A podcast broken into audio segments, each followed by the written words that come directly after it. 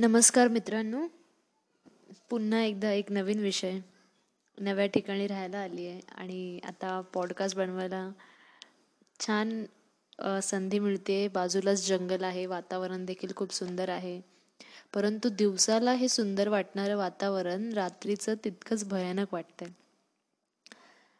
म्हणजे आता लॉकडाऊन आहे आणि या ठिकाणी जास्त कोणी मुली नाही आहेत सध्या या पूर्ण बंगल्यामध्ये दोनच मुली आहेत आणि सध्या क्वारंटाईन सुद्धा केलेलं आहे. त्यामुळे दोघीही वेगवेगळ्या रूममध्ये आहोत.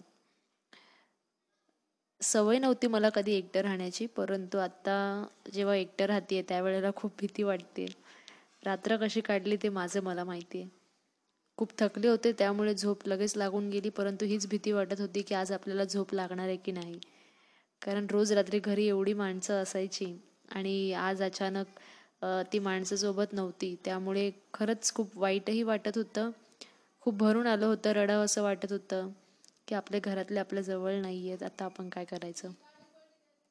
तर मग विचार केला कितीही काहीही झालं तरी आपण घाबरायचं नाही. जी कोणती परिस्थिती आपल्यावर येईल त्या परिस्थितीला आपण सामोरं जायचं.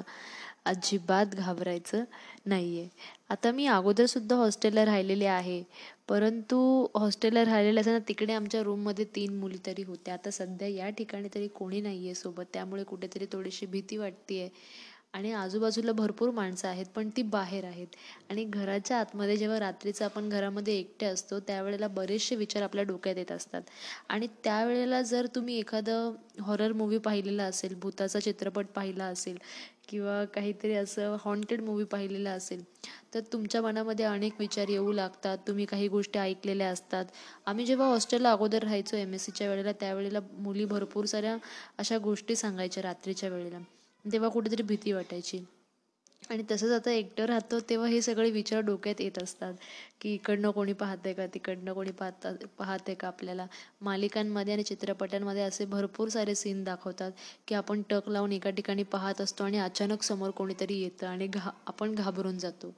ठीक आहे. म्हणजे असे सगळे प्रसंग आपण पाहिलेले असतात. त्यामुळे आपल्याला असं वाटतं की साक्षात वर्तमान काळातसुद्धा आपल्याबरोबर असं काही घडू शकतं. त्याची एक भीती असते नेहमी मनामध्ये. आणि तसंच काल रात्री मी एकटी असताना माझ्यासोबत घडलं होतं. मला भीती वाटू लागली होती की आता मी अशी बसली आहे आणि मला मागून कोणीतरी पाहत आहे किंवा मला बाजूने कोणीतरी पाहत आहे मी बाथरूमला गेले तर तिकडनं कोणीतरी मागून येतं आहे किंवा काही काही छन छन छन असा आवाज येतो आहे असे भरपूर सारे विचार आपल्या मनामध्ये असतात. तर मित्रांनो हे सगळे मनाचे विचार आहेत.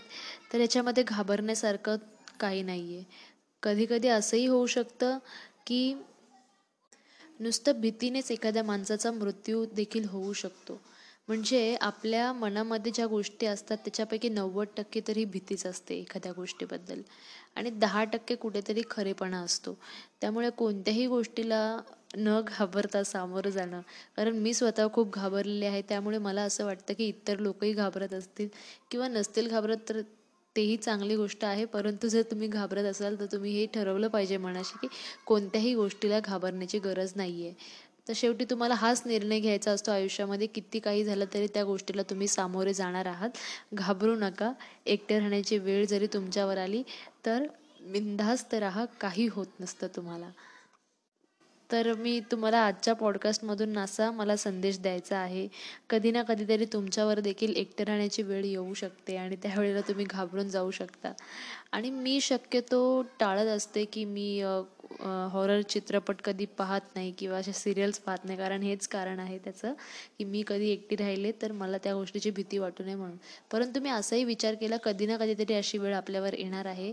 तर आपण घाबरायचं नाही असाच निर्णय मी घेतलेला आहे. आणि तुम्हालासुद्धा मी हाच संदेश देणार आहे या पॉडकास्टमधून की कोणत्याही गोष्टीला घाबरू नका. बिनधास्त त्या गोष्टीला सामोरे जा. धन्यवाद.